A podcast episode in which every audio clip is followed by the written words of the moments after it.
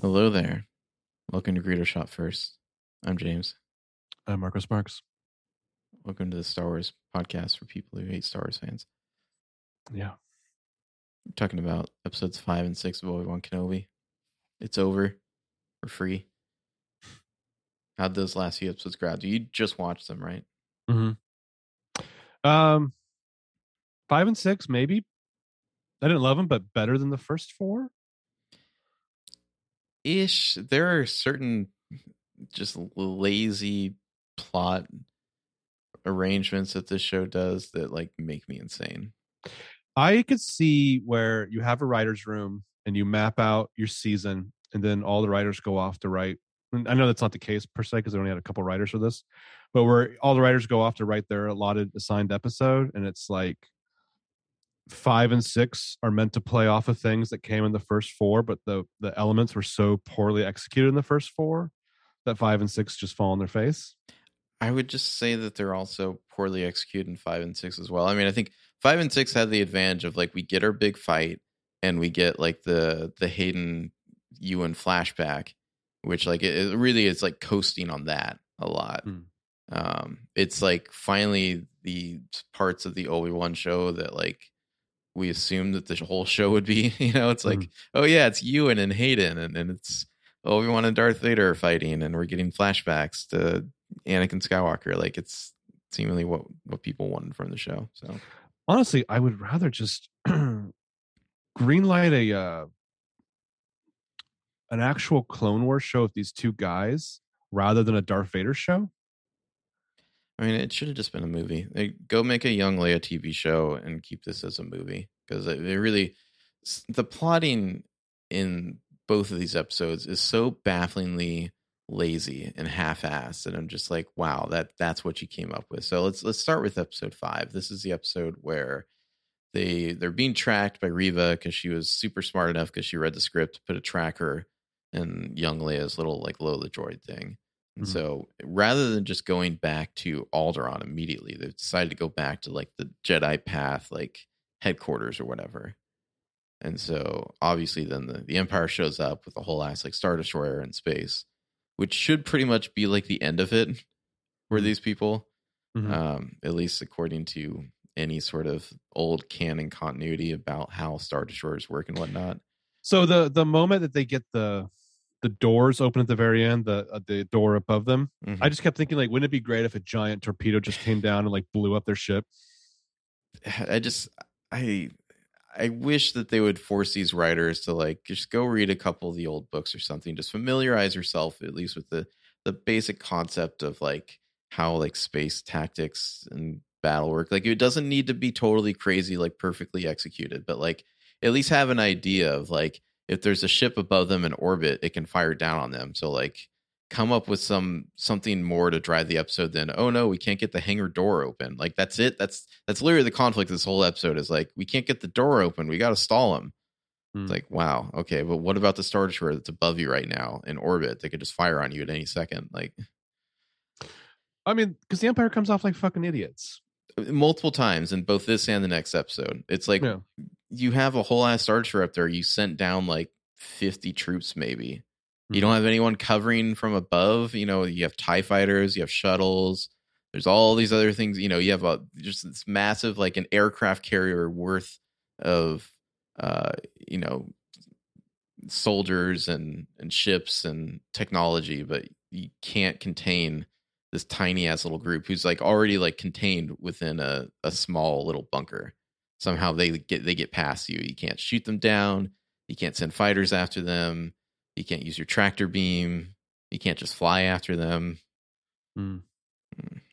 Also, uh, the showrunners have seen The Last Jedi, and they wanted to do the the lesser version of the second act of that movie. what like the siege thing i guess The siege, and also just the uh the ship is following them through space, firing at them.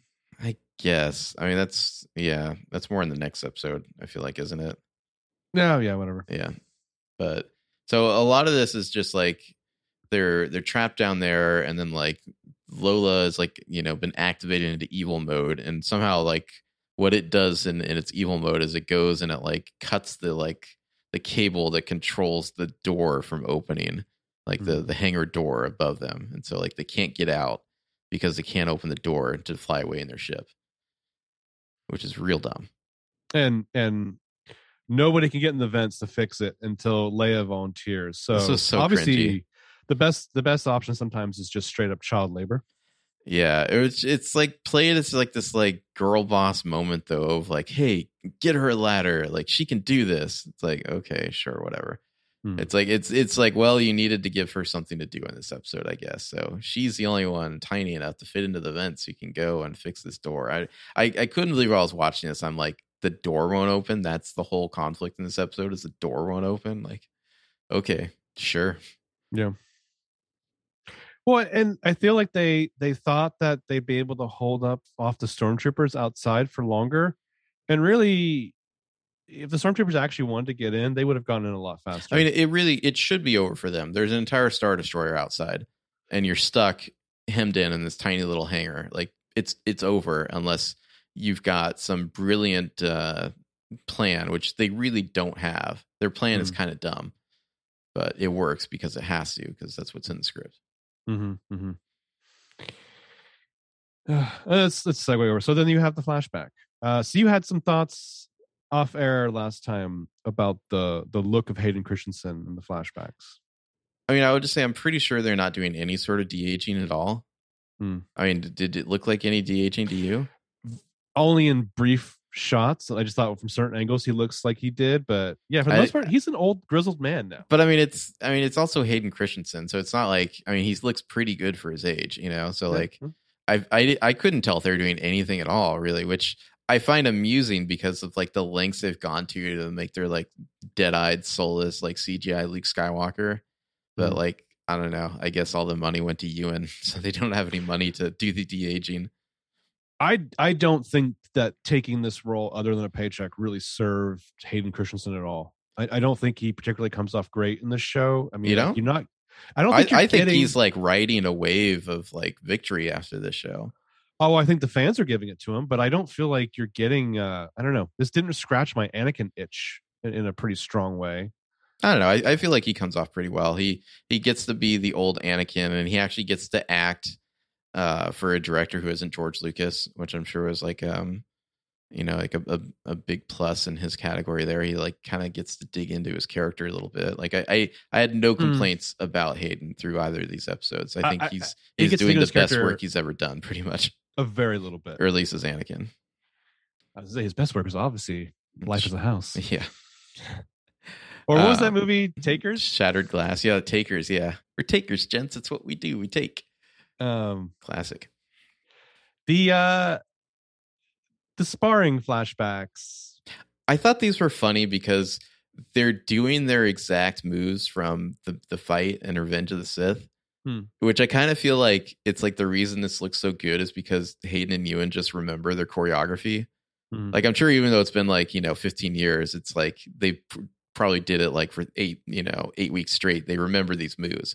And so they're just doing them again. It's like, it's a lot of like the same kind of segments of choreography from their big duel in Revenge of the Sith. And then they do it well. So it's like, hey, it looks like a real sword fight for once. That's cool. I would say, as far as executing a sword fight, this was way more satisfying, obviously, than the next episode. When for large stretches of time you can't really see.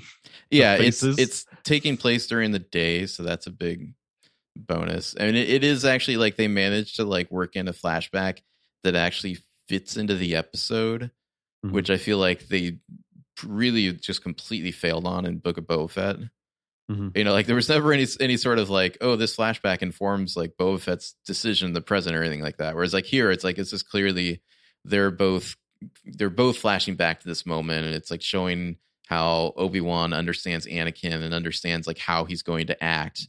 You know, based on his memory of how Anakin fights, and you know, it's it's like, oh, look at that! You actually tied it together like a normal episode of television. How nice!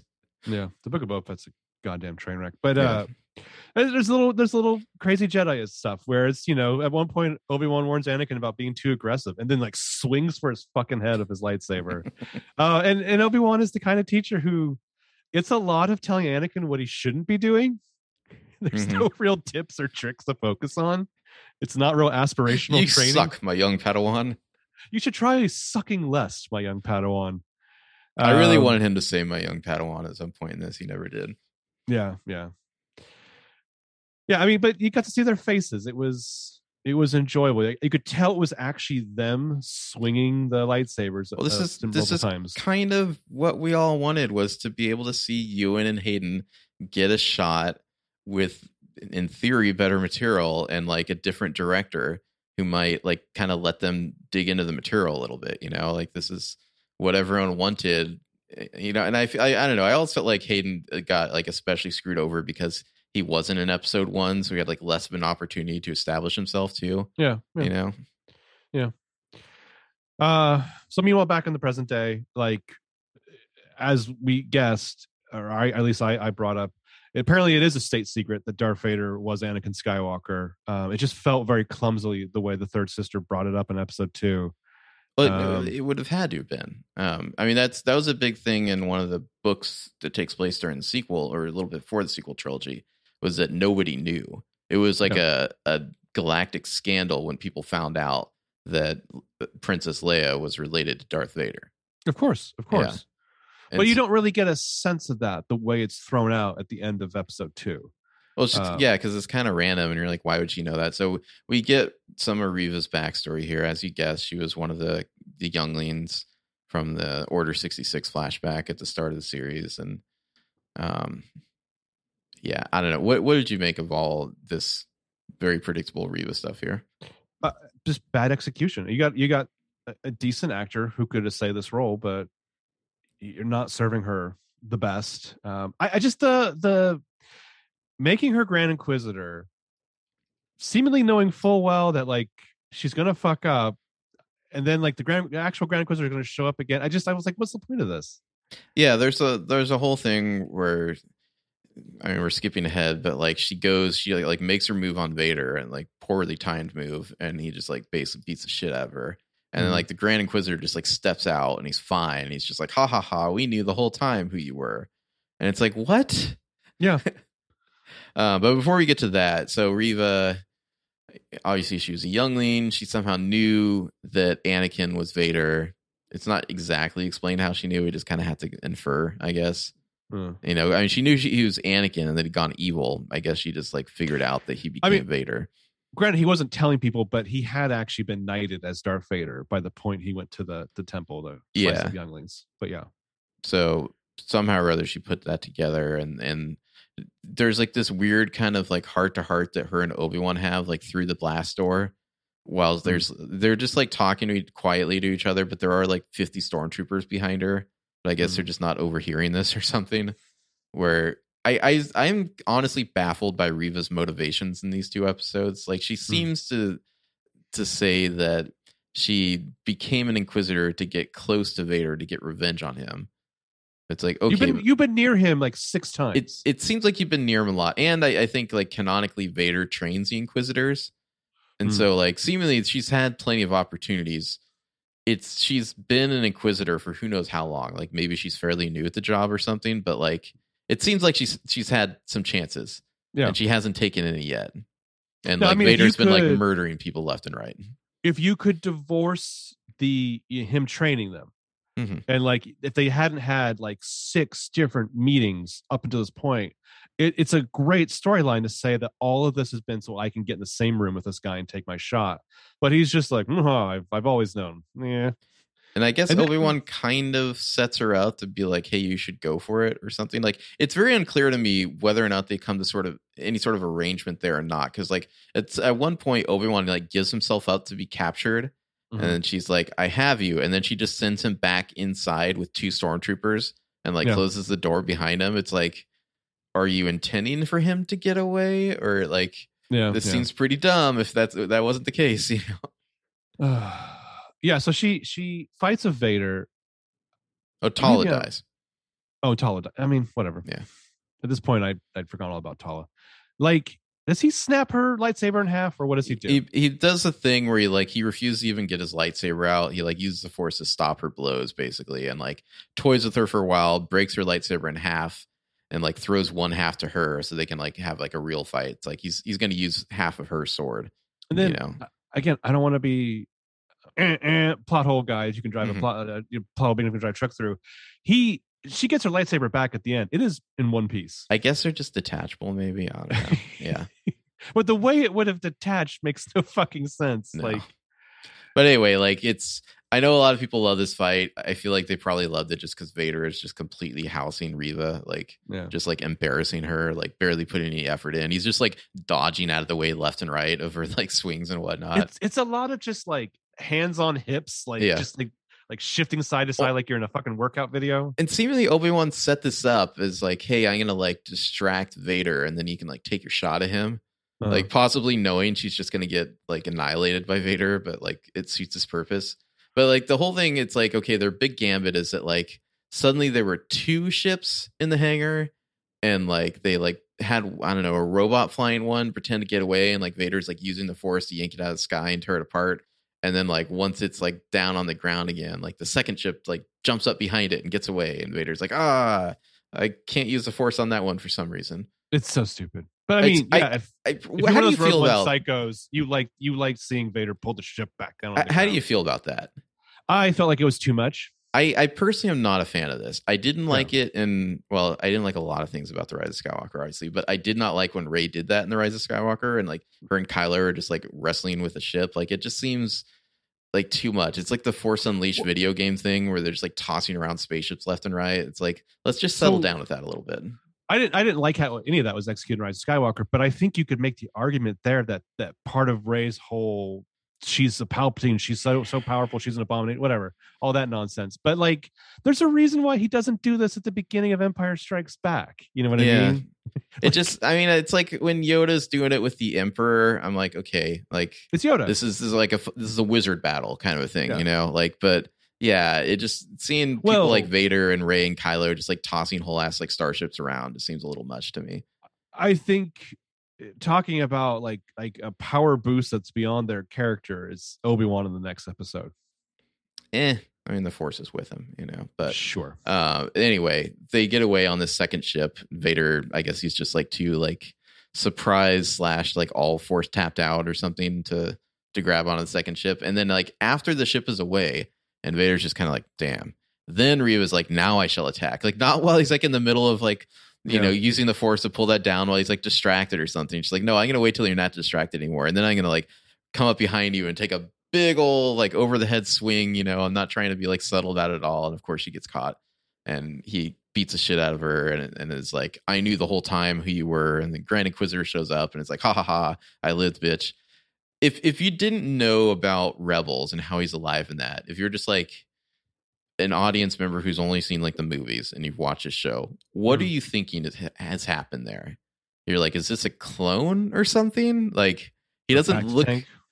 but it's not like he's like holding his stomach or or anything. Like he's just like, oh, he's just back. I guess. Sure. Do lightsaber stabs mean anything anymore? Yeah, well, considering she also has one through the gut. Well, She'll get one. Yeah. Mm. Yeah, but I mean, I honestly think this was maybe less offensive to me and stupid because I I knew this character was going to survive. But if he didn't, though, I'm just like, I really feel like I would have thought he was a clone or something.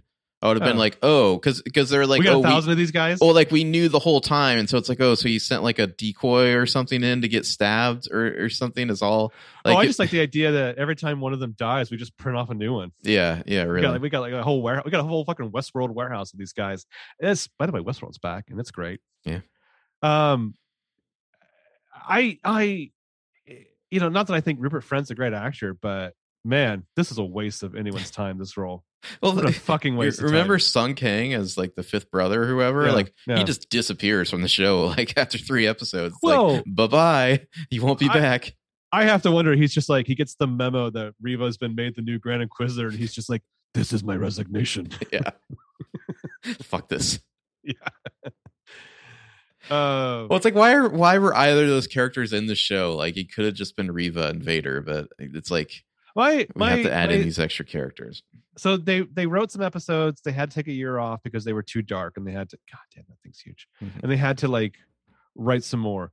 just take another year off and make the show even better. Jesus Christ. It really seems like they were spending forever trying to make an Obi Wan movie and then an Obi Wan show, and then all of a sudden they're like, "Oh fuck, we need to make it now. What do we have?" You know, it's like this show feels like weirdly rushed and sloppy for something that has seemingly been cooking for a long time. Yeah.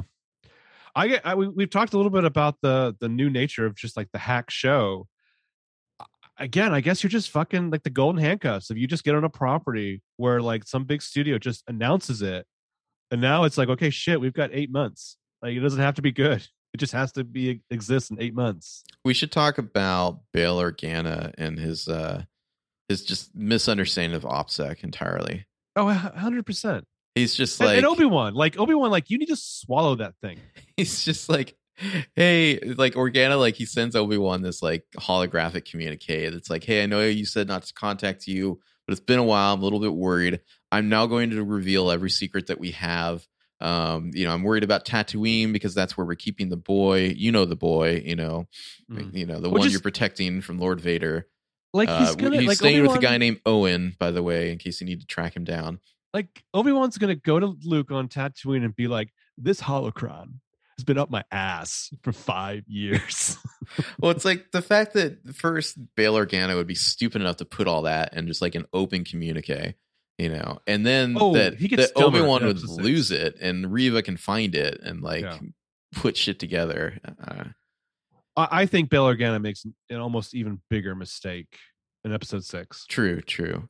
Also, why why weren't the Organas like arrested after like 100%. knowingly consorting with Obi Wan Kenobi? That's my point. Episode Six. There's there could be eh, you're in full view of like 20 skyscrapers. Anyone could videotape you, but like, why wouldn't you have gone through official channels to say my daughter's been kidnapped? Because of the script, basically. I'm, I'm But, I mean, but like, this whole stupid, like, you know, bad OPSEC thing from Bail is just they need Reva to figure out about Luke somehow. And so they're Yeah. like, we'll just have Bail Organa send a, a hologram that reveals a lot of information he should really shut up about.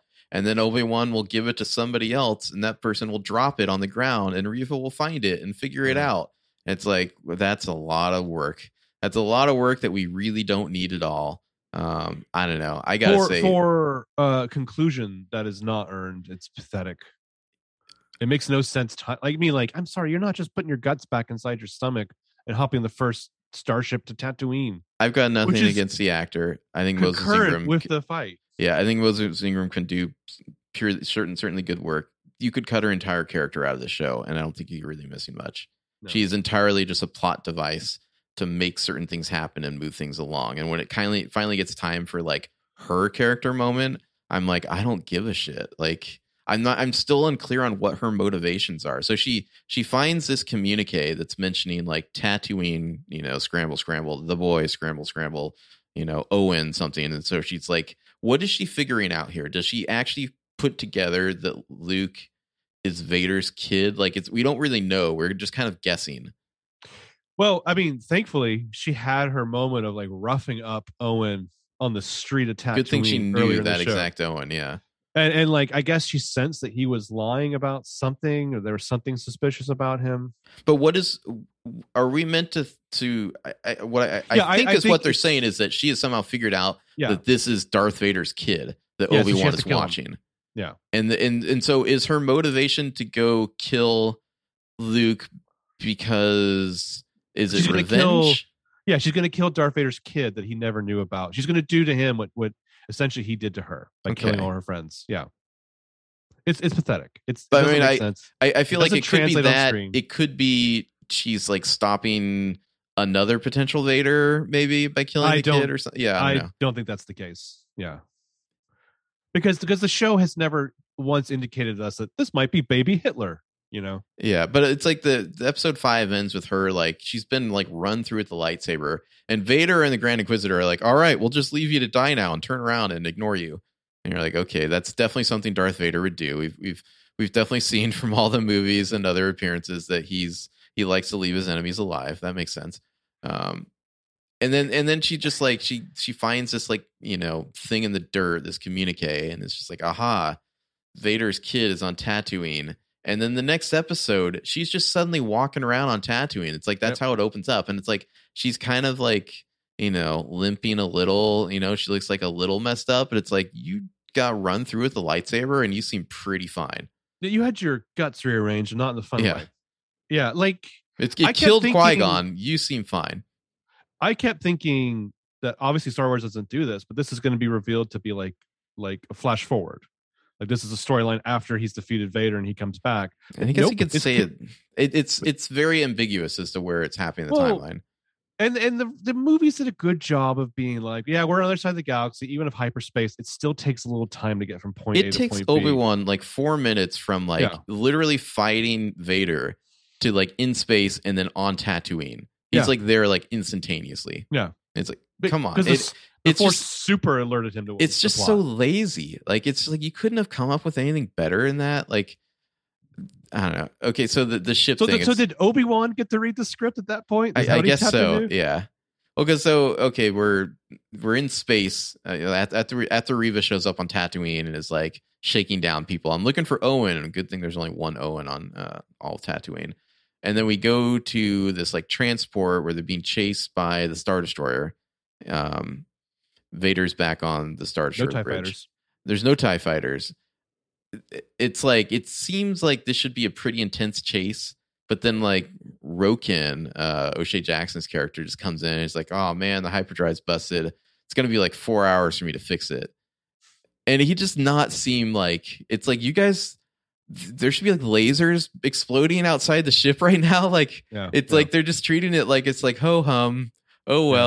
It's like and then it'll like cut to outside and you see like the ship's like corkscrewing and shit like that, you know, like Yeah. avoiding all it's very bad CGI too. I was I, I can't believe it's that bad for like spaceships, which should be the easiest type of CGI to do, pretty much. It's like I, I would not be shocked if special effects were done like a couple weeks ago. it looked really sloppy. Um, also, move over Black Widow's vest. We're gonna get the origin of Leia's holster. yeah, which is Tala's Tala died in a uh, thermal detonator explosion with her robot boyfriend. R.I.P. She's fucking that robot, right? I mean, I think so. I mean, at the end, when the robot takes another shot in the back, it like crushes her in a way that's that I read as sexual. But it's just so weird how it's like, oh, we need four hours to fix the hyperdrive. All right, I'll get back to work. It's like, I don't know, shouldn't there be a little more urgency among you people? You're being Yeah. chased by a Star Destroyer right now. Yeah. Um, yeah, it's just and it, it to me it, it struck me as so lazy that like they went to the like the broken hyperdrive well again. Like they couldn't come up with any other sort of thing. Like I don't know, they like dip into the canon a little bit. Say they they have like an interdictor cruiser you have to get away from before you can make the jump to hyperspace or something like that. Like I don't know, like come up with some some better reason for them to get away other than the Obi Wan is just like I'll just leave in a ship on my own and Vader will follow me and which is exactly what happens. And the Grand Inquisitor is like, shouldn't we follow those other people who are in the Also- entire resistance? And Vader's Uh, like, nah. the cyborg stones, though, of the Grand Inquisitor to dare to suggest to Vader that we should stick with them. I mean, check. I kind of feel like Grand Inquisitor. I, I wish I, had, I cared more about this character. I thought there was more nuance here. I can only assume that he's just like, look, I have to make the ask. He's going to turn me down. Yeah. But by letting all those assholes go, I have job security, and my whole division, we're going to get funding for like the next ten years. Yeah. He's like, my lord, maybe a TIE fighter? I don't know. Just send, send a couple Oh. TIEs after him? No? Okay, that's fine. Vader says no, and then like behind over his shoulder, the Grand Inquisitor just kind of like shrugs, like fine. Hey, I get paid by the hour, man. I mean, what am I gonna do? There's like there's like a thousand of me in a vat. Yeah. but it's just like, it's just like the, the idea that like Obi Wan can just like, hmm. you know, fly out of the big ship in a smaller ship and Vader's just like, follow that guy, let the rest of them go. Now then then bring my ship. I'm going to follow him on my own. It's like, okay, but couldn't you have just done that to begin with and let the Star Destroyer follow the other guys? Like Yeah. it's just so sloppy. It's like you couldn't have come up with anything better. well, because because I have some serious questions about when he comes back to the Star Destroyer if he actually does. But This is my question. Um, this is my question. We see that the ship that Obi Wan, like the little shuttle that he gets away in, it has a hyperdrive. Yeah. So what if instead of him like load everyone going to, fucking hyperdrive. what Yeah, if shit. instead of going to the planet to like fight Vader and like leaving Leia at the hands of like these Jedi path people like get her back to safety, he's just like, "Hey Leia, get in the ship with me." Okay, we're we're we're escaping and we're not going to go to that planet. We're just going to Alderaan now. Smell you guys later. Yeah. the show's over. You know? Yeah. Like it's like he he doesn't do that even though he has a hyperdrive because we have to have a big fight with Vader. Absolutely, because because Vader will have to follow him because he's horny for following Obi Wan, but he can't do a whole lot on Alderaan because of diplomatic situation. Absolutely, absolutely. But also, is he going to have this ship for ten years? When him and Luke need to get off Tatooine in ten years, can he just be like, "I could hire a pilot," or "I've got this old ship that I parked"? I sort of always cave." assumed that Obi Wan did have a ship, I guess, but I don't know. Why does he fucking need Han Solo? Yeah, for? I mean, yeah, true. Maybe it's Um, broken down by that point. this is a minor thing that that bothered me. In Episode Five, when Vader goes down to the one fucking planet. hmm He takes a craft that is clearly not an Imperial shuttle. Episode six, he takes an Imperial shuttle. I, I'm an Imperial shuttle guy. I fucking love the Imperial shuttles from Yeah. Return of the Jedi. We also haven't mentioned how bad that like rocky bunker door situation was, where like it's just more volume shenanigans, where it's just like this looks like this tiny little set that they just have like a couple stormtroopers standing around in. Like I don't know, the volume has got to go. It, it's it's getting worse. Because I, I really hate that every new Star Wars thing, with the exception, I mean, every new Star Wars thing that features the Empire, they have to create some new variation on a ship that we've Yeah, already yeah. seen. I can't fucking stand that. I I, I get the Just whole play the hits capitalist sometimes, machine. you know. Yeah. So yeah, he takes an Imperial shuttle this time. Um I don't know. In episode three, the movie, they made a big deal about Hayden and Ewan doing the fight for realsies. It was what it was that was wonderful, you know, and even on Mustafar with this this CGI and the volcano. Here it's like I'm sure this wasn't Hayden all the time because he's in the big fucking outfit. And it's like you can barely see Ewan, so it probably wasn't you Ewan the whole time. We're just having a fight on a dark planet in the dark. Well, this is why I think the the the flashback fight in episode five was like the best stunt work because it's those actors and they know the moves. They're like very familiar with the choreography. Because I, I I somehow doubt like for for Revenge of the Sith there was like two months of training for that fight. Yeah. obviously they did not do that for this show. They did not like okay, you guys, like we're sending you back to training and like the gym for six weeks to like work on the fight choreography. Like it's clear that did not happen. Well, and and as part of the marketing, you know, for the for the prequels, there was a reason why you would get the webisodes that would fucking highlight Nick Mhm. Gillard because we were fucking into that shit. Yeah. Like- well, even even with the sequels, like with the Last Jedi, it's like you knew that like Daisy Ridley and Adam Driver trained for like several weeks on that Yeah. fight. Like that was a big thing that they were training for constantly. And with these shows, it's clear that they don't have the time or the money to invest in that. Like it's it bums me out. Like I want Star Wars to be top tier, you know, like spared no expense. Like I want I want you to do the thing where you hire actors and like send them to you know like lightsaber boot camp for two months just to like do a sword fight in a movie because it'll look better. And I gotta say, for like all the the shit that people invent to like make George Lucas bad look bad, like he had his people and he wasn't afraid to let them get a little spotlight. Like you had your Ben Burtts, you had your Mhm. Nick Gillards. Where's the celebrity fight coordinator guy? As much as they can be a celebrity or whatever. Yeah, well, they're just covering up a lot of it, a lot of the choreography with like the shaky cam, and I just, I could not stand the way that a lot of the show is shot with like the handheld cameras. I found it so distracting, like just constantly distracting. if I could quote one of my actual heroes from Star Wars, which is Mr. Rick McCallum, fucking heartbreaking. Fucking heartbreaking.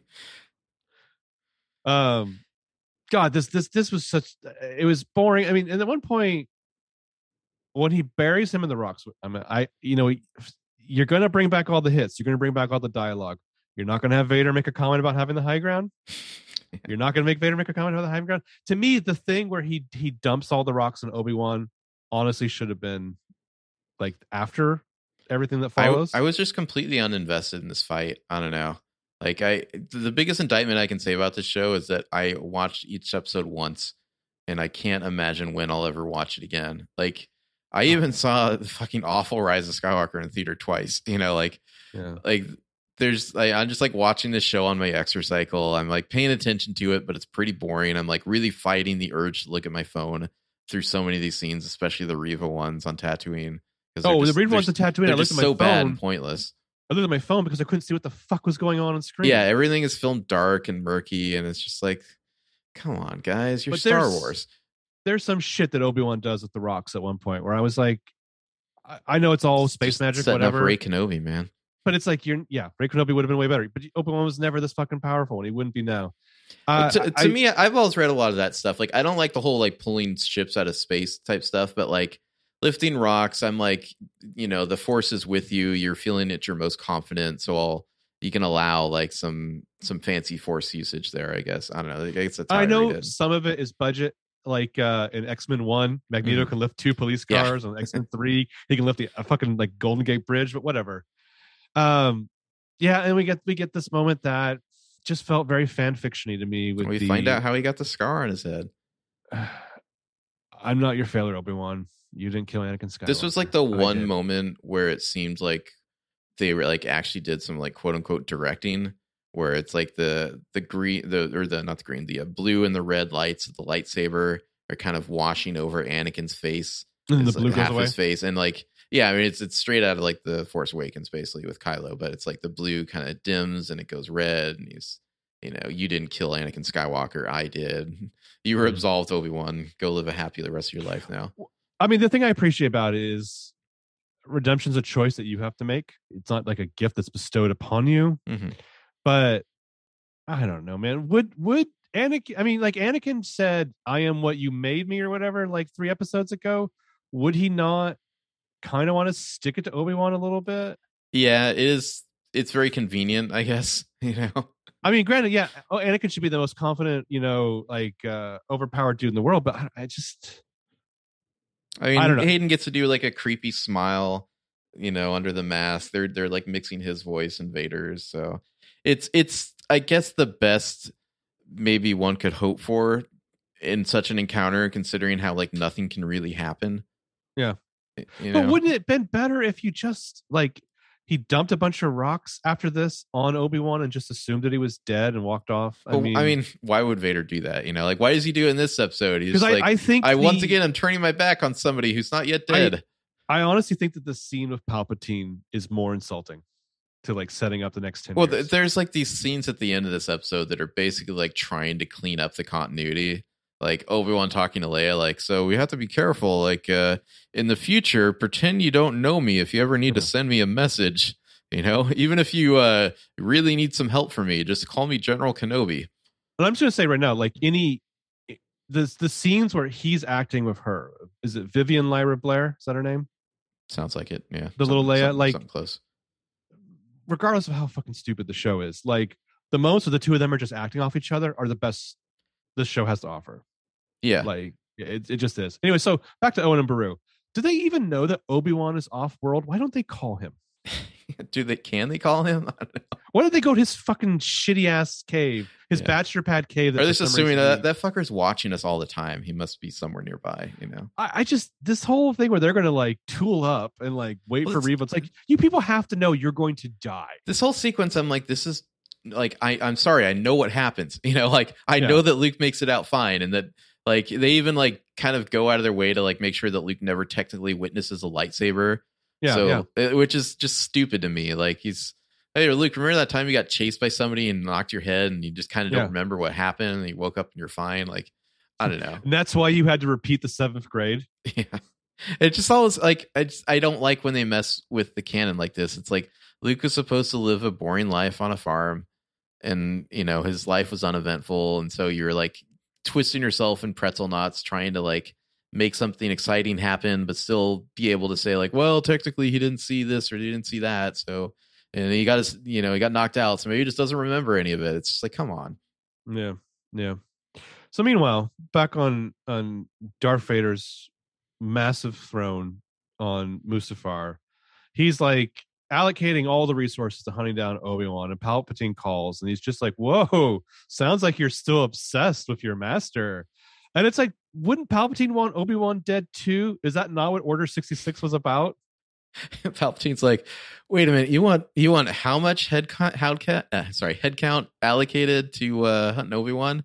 Uh, I don't know, man. I've seen your budget lately, and this seems like a lot. I think we need to scale that way We're, back. we're barely keeping this thing Yeah. fucking together.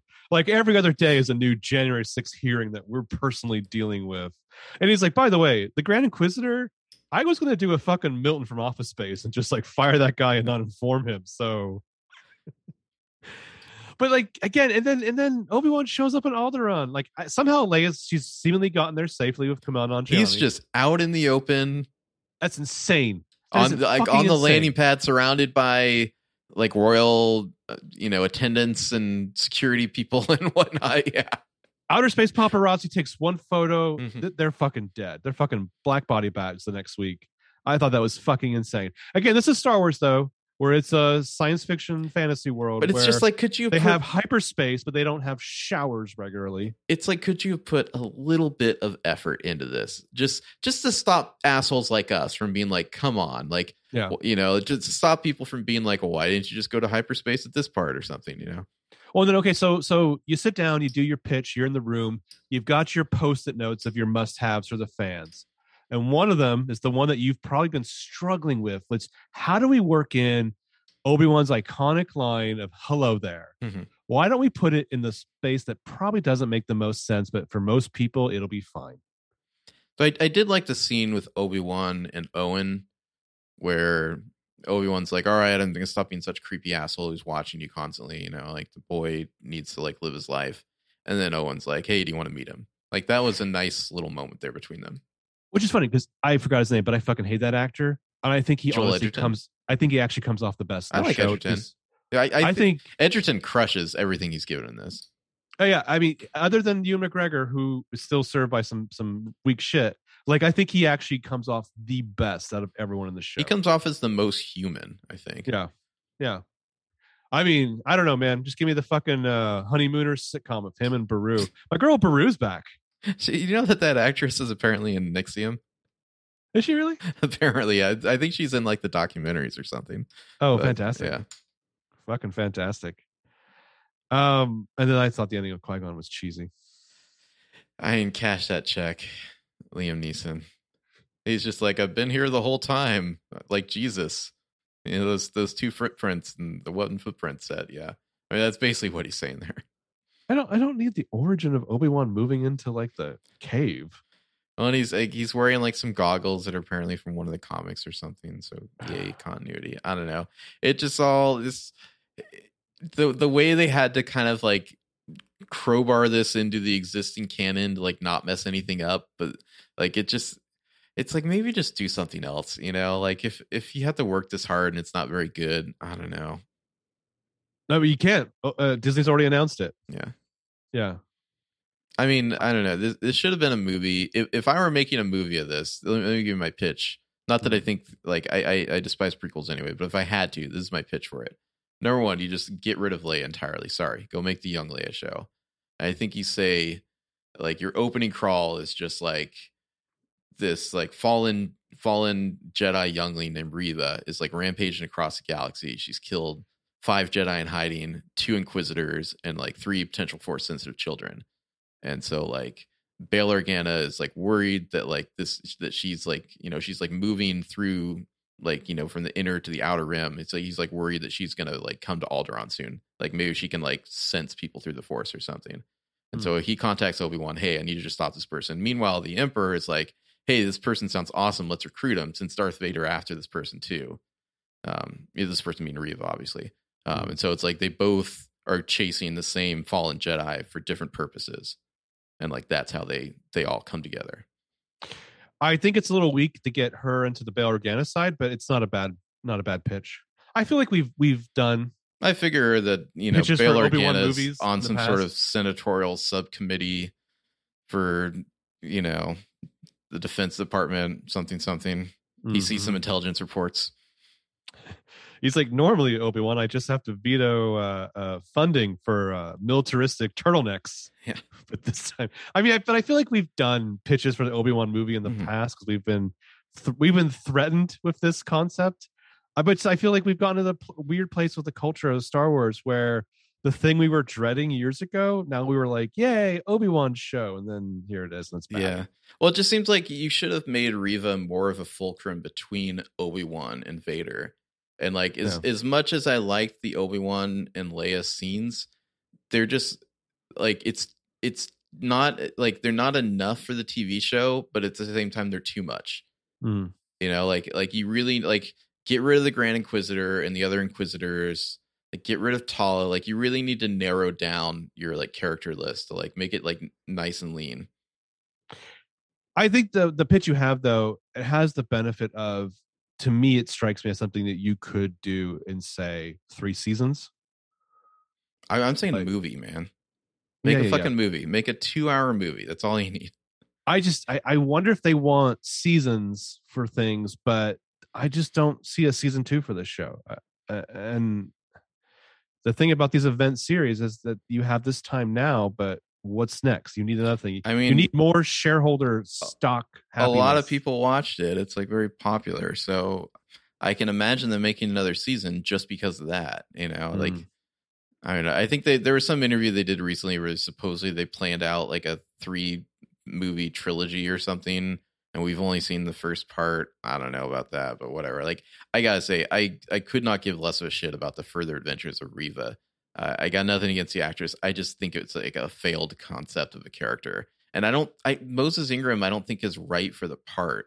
Like I feel like she she has two, like I don't know like for lack of a better word, kind face. Like I, she doesn't read villainous to me at all. Like I just can't buy her that way. I feel like she should be playing Rey or the whatever the character's name was in Rogue One, who I can't remember because she was so forgettable. But I feel like she should Hmm. be playing one of those kinds of characters, not like this like evil, even though she wasn't really evil, but like, you know, trying to be evil inquisitor. Like I just didn't buy it at all.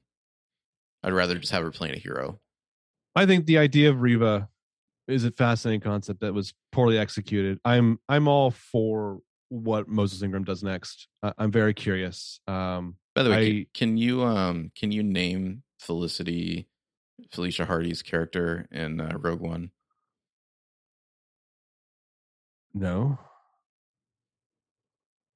I, I I know there's Cassian. I remember Cassian Andor, and there's Chirrut Imwe and Baze Malbo. or what what was what was uh uh Le Chiffre's name in that? uh Galen? Uh, Galen or Garen? How can I remember the dad's name and not Yeah. the main character?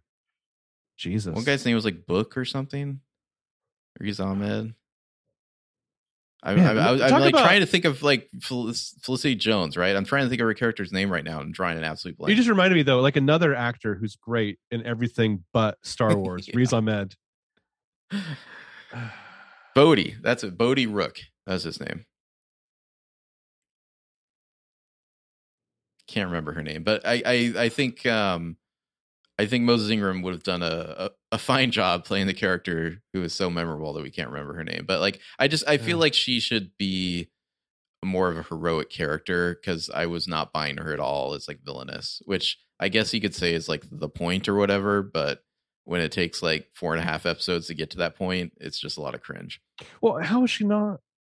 I know they talked about developing a Reva show, which to me could still work, but you really got to get yourself out of the fucking debris of her character's introduction in this show.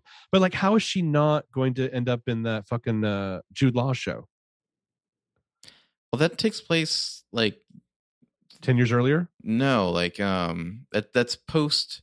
It's like Mandalorian timeline, so that's like uh like seventeen ish years later, probably. Hmm. So yeah, Really? she- yeah, yeah. It, that- that show is like in the Mandalorian timeline, which is five years after Jedi. So it's but it's about a bunch of like survived younglings or something, right? I don't think they said younglings. I think they just said young kids. Oh, I thought the whole thing was that they were they were younglings who survived the Jedi Temple massacre. I mean, I don't think so. No, because it, it's in the Mandalorian timeline. Oh, that's ridiculous. yeah. Uh, I think they need to do a better job too of establishing all their. I mean, I'd say she well. could still be there in that, but like she reads very young to me. I don't know if she'd really like have her some, playing someone in her forties or something. Like she seems very young, Hmm. which is probably part of why I had a hard time buying her as like this evil inquisitor. I just I, I feel like it's a miscast. Like there's better roles they could have given her in Star Wars. Yeah, I don't. I just I I think for her character, you need to focus on her more, and it, it you couldn't do it with all the other ridiculous elements you're balancing out in a six episode Well, like show. They wanted to be some sort of twist about her backstory. But even even learning that oh you were You know, A first the- youngling. the, the first show. But Yeah. even even like learning that, you're like, well, I still don't really understand your motivation. Like, I feel like I'm guessing a lot as to her motivation, being like, well, I think the writers are trying to say that this is her motivation, but it's not totally in the text. You know, no, none, none of none of it is. There's no element about this that it's perfectly fine. like we we assume that she somehow figured out that Luke is Vader's son. It's never stated in any way. We're just kind of like going with that because that would seem to make sense. You know, like I take it back. I think the only element that works fine, not wonderfully, is probably Owen's interaction with Obi Wan in the first episode. Everything else, I think, is is I, I get what you're going for, but I would do more there. Like, and again, I don't know if you can do the show. It's just like it's like six half hour episodes or five half hour episodes and one episode that's um, you know 50 minutes. I miss movies, man. I miss movies. if you're going to spend the money, make a movie. I, I, I know it's like that doesn't serve the shareholder need of, of multiple episode seasons where they can string you along for the subscription or whatever. yeah. like I don't know, wouldn't you have made? Would it have been worth more to like have an actual movie that comes out in theaters and you make a bunch of money and then you put it on Disney Plus? Like, I don't know, is that not valuable enough? This is this is, and I and I don't want to I don't want to quote it too much because I just saw it literally in a uh, a canceled filmmakers diatribe this morning. But uh, this is a, this is a problem that I think some established filmmakers are pointing out, though, is that streaming is killing like real movies. Who's this? Woody Allen? Yeah, unfortunately. Okay. But I mean, I mean, I think I've I've seen him say it recently, but I've seen other filmmakers mention this. Who, You know, who was it that he was talking to? I, I saw like a Alec headline. Baldwin. That's what it was. I'm like Alec Baldwin. You're like I need to I need to revive my image. I've got Yeah. got some bad press about that whole accidental shooting. I know who I'll go do an interview with. Woody Allen. What's pretty funny is I I saw it on Twitter the other day where Alec Baldwin did an announcement video like, "Good news, on on Tuesday I'm going to talk to this man right here," and it's like, dude, you really read the room. really fucking read that room. Um, I brought fellow actor Kevin Spacey here with me. yeah, seriously. Good news, we're financed by Harvey Weinstein. Yeah. we're going to bring back Bill Cosby to film. Yeah. Um, in the first dramatic role by my good friend and if cinematic genius Louis C.K. I don't see any problems with this whatsoever. And now I'm going to yell at my wife. Um, yeah, I, I think. uh, I mean, I I, I, think you're right that these are the best two episodes of the season, but I feel like there's just so much laziness in them. Like the show, it didn't look very good. It looked cheap. It looked sloppy. I don't like the volume. It seemed like they these were the episodes where they kind of they finally got to the stuff that they really wanted to show us, kind of, you Mhm. know. But Mhm. like the the connective tissue to get there has always come off as like very lazy writing to me. Like think- lazy writing, lazy production value. It's just like here's some slop. and it's possible I'm building up this director in my own head, um, but I, I think that this medium could potentially be saved by people like Leslie Headland, who might get like, okay, here's a streaming thing. How can I actually utilize that to its strengths and like make it work as opposed to having a weak ass movie that I chop up into the worst parts?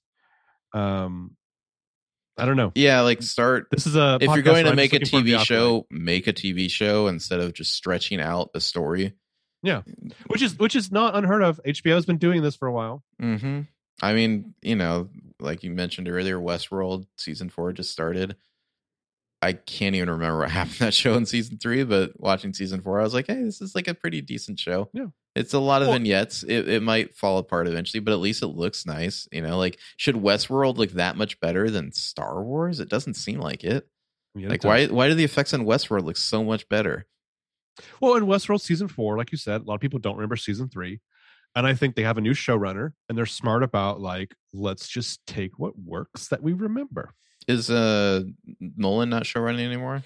They are executive producing, but Mhm. my understanding is they have a brand new showrunner. But I mean, they're like, we got Thandiwe Newton. Just let her be a fucking badass. Yeah, let her The, the, the, the overgrown little boy from Breaking Bad and the Man in Black. yeah, Aaron Paul. Yeah. I'm just looking at Deborah Chow's credits. I mean, she's done other TV stuff. Je- uh, Jessica Jones, Rain, Iron Fist. Oof. Uh, but I mean, again, Jessica Jones was was the first season was really good, but it's also in the Netflix Yeah, in the storytelling Netflix zone. model. Yeah, I mean, I, I think Deborah Chow's episodes of The Mandalorian were fine. Like, I know. I, I really, I, if I'm, if I didn't know anything about this production and I was just like watching it, I would be like, man, the direction's really bad. But Mhm. I kind of feel like I have to put some of that on Lucasfilm and then also on Disney, just for like, it just seems like they rushed this thing and like really threw it together and didn't didn't give like the time or the effort needed to really make it good. And so I don't think the direction's very good, but that it might just be like this is the best she could do under the circumstances. It, it like it could have been something where like, well, I guess we we got to shoot a lot of fucking hand, you know, handheld camera because we don't have time to do proper setups for these shots or something. You know, we have to move as fast as we can or something like that. and I know it's not feasible and it's ludicrous, but like there's that's one of the beauties of having a guy like George Lucas own this property. Like he, can- compromises when he wants to compromise. He can do what he wants. Yeah. yeah. I don't cut corners, bitch. Yeah, And also, I think she did them all right. Like that's probably I think so. that's a lot of work, especially on a super effects heavy show. I mean, I Mhm. know that that's like the thing now where like on these shows like the kind of creative force of the show will like direct all the episodes in a season or something. Mhm. But to do that on a show that's this effects heavy using this like volume technology too, that that seems like a re- really tall ask. Well, I think it, I think it probably in the future would maybe be better served not having one person direct everything, or at least if they are, give them time. You know, that got popularized by the guy in True Detective is now canceled, right? Pizzolatto didn't direct that, did he? Or I mean, I mean No, no, no. Cary Fukunaga, Yeah, yeah, yeah. yeah. right? Yeah. The, like he did the entire first season, hmm which I don't think they even had whoever directed the second season do all of it. No, I'm- but yeah, but but also even though he did all the first season, they HBO like gives those people more time to do their Yeah. thing. You know, Well, yeah, yeah, you're not doing a a, a massive all-in-one take sequence. I mean HBO still normal TV so- schedule. HBO will still make pilots. You know, like I don't is Lucasfilm making pilots? I don't think so. No, Like No, they're not. They're greenlighting concepts, announcing them. yeah, and then we're like, all right, we got to get fuck. We got we need an Obi Wan show. Let's get going. You know. Yeah, yeah. So that's what I mean. It's like, let's say magically we were making a, a fucking wedge show. It's like you get you get Lucas or you get Lucasfilm and Disney to approve it, then they announce it, and then it's like, okay, we have nine months. hmm Fuck, like all the details that have to be ironed Yeah, out and it's like, out perfectly. Let, let me take a look at the volumes like asset library. All right, we got like Rocky, Rocky, uh, uh, you know, outcropping area. We can we can shoot something that and that'll it'll be at nighttime there. We can cover up our our effects work. You know, like Mhm. we got desert. Uh, we got this one cityscape kind of cyberpunky looking thing. Yeah, it's like we got just Oh, random forest planet. we are contractually obligated to at least include 30 seconds of Temuera Morrison. yeah. But yeah, it's like is is anyone getting the opportunity to be like, all right, I really, you know, like Rian Johnson, like creating Crait, where he's just like, I want to be able to show the implied violence of the situation, even though it's PG thirteen, and so I'll have the you know the the planet is like red underneath the salt, and so it'll look Yeah. like a wound. You know, it's like like a lot of thought went into that. They like really did a ton of work to get exactly what they wanted. I'll have the than just- director of Rogue One run his finger through it and be like, oh, it's salt. yeah, rather than just being like, uh, we need a planet. What do you got? How about just kind of murky stalagmites? Sure, let's Yeah. go with that. Yeah. But we're gonna turn the we're gonna turn the light down in a way that we didn't learn from Fincher of how to do this this correctly. Yeah. I mean, I'm I'm happy for you, and I've I've heard that he really got the bag for this show, so good for him, I guess. Mm. Him and his new wife, both collecting paychecks from Lucasfilm. Yay! They just need to get Mary Elizabeth Winstead into the Marvel universe. She's already in the DC one, and she's gonna be in the Soka something. No, that's a shame. Um, yeah. What was I just thinking? Oh, um, Taika Waititi is like doing like Thor press now, and Mhm. somebody asked him about his Star Wars movie, and he he basically said he's like still trying to figure out the story, and so Mhm. it's like, yeah, that definitely is not coming out next Christmas. That's, Yeah, that's yeah. coming out in probably like 2025 at this point, if it ever happens. Well, this is this is the same guy who who has many a quote, an inspirational quote for writers that uh, writing sometimes consists of opening up Microsoft Word, staring at it for nine hours, having a good cry, closing it, and saying, "That's writing." Yeah, I mean, it wasn't like he was like, "Oh yeah, we have a great script. I can't wait to get started on pre-production." He was just like, "Still trying to work out the story." It's like, Yeah. okay, okay, Which I so believe you're ways is- off. Because all the shit that he puts into like a Thor movie. Yeah. I mean, I think that you can definitely tell the the Taika Waititi stamp. which is every- fine. Like, I don't want him to Yeah. rush it or anything, but it's like, I don't know, Also, Lucasfilm. Like, what are you doing? He's a guy with like five other projects happening. I mean, he's Mhm. he's you know not just executive producing. He's in the Gay Pirate Show. So Well, it's like, yeah, I, I, when has he had time to finish the script? Kathleen Kennedy had some quotes in that like Vanity Fair article about like needing people to commit for like five years or something or whatever. Like, seemingly like a little bit salty. You know, Yeah. possibly like it- it's hard to tell like what her tone was delivering that those quotes. Is that a shot at Patty Jenkins? I don't know. or even Rian Johnson or something, or, Benioff? or, Benioff and Weiss. I mean, probably Benioff and Weiss is probably the they they were supposed to be next, so I, I imagine she's still salty about that. But I feel like it's probably hard to be mad at Rian Johnson. Like Brian Johnson could probably like sideswipe your car, not leave a note, and like shit on your carpet. He's probably a, such a nice guy that you're like, fine. I Rian. mean, we we could have had Rian Johnson's episode nine, but they're like, we need it in two years, and he's like, I'm sorry, I can't do that. You got to give me longer, and they're like, Nope. Yeah. It's okay. Which- Look what we got is- instead. which is funny only because I was refreshing myself on things with Knives Out recently, and it's a much different story. But to him, the joy of Knives Out was that was a project that he had to write and be ready to rolling in front of camera seven months later, and he enjoyed that that that exercise. But granted, this is a much different project. Yeah.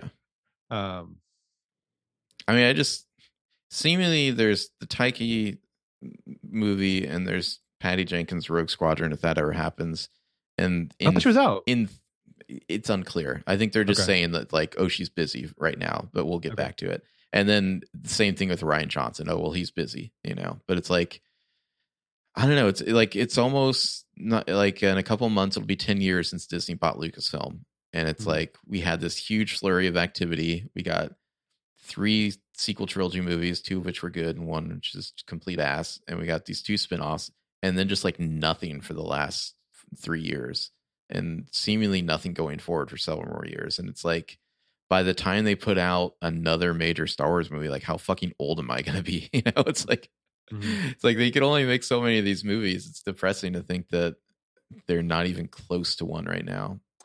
And when will they make a sequel to the Last Jedi? It would be very cool if they did that. Yeah. The nice thing is, Glass Onion in a couple months. Yeah, like probably around Thanksgiving, it sounds like. Yeah, Looking forward to that. that's cool. hmm That's cool. Um, Next up, I have nothing else to Andor. Supposedly Andor, no, With not a single frame shot on the volume, which I'm like, say, you know, does, that, does, that, does that get you a little hard? I, I'm just like, okay, we're, we're we're shooting on sets, on we're shooting on location. Okay, I'm I'm, I'm more interested. I still don't care about Cassian Andor one bit, but you know, I think Stellan Skarsgård's in that, so. if you just called that show like Rebel Spies, I'd be like a thousand times more interested. And I'd be like, oh, the guy from Rogue One's in it. Whatever. I don't care. I also, uh, quite frankly, I'm not too enamored of Diego Luna. Like I would, I would for day one, I would recast that that role with Gabriel Garcia Bernal. Wow. Okay. All right. This uh, episode's over. Now I'm done talking about Star Wars for a while. May the force be with you. Always.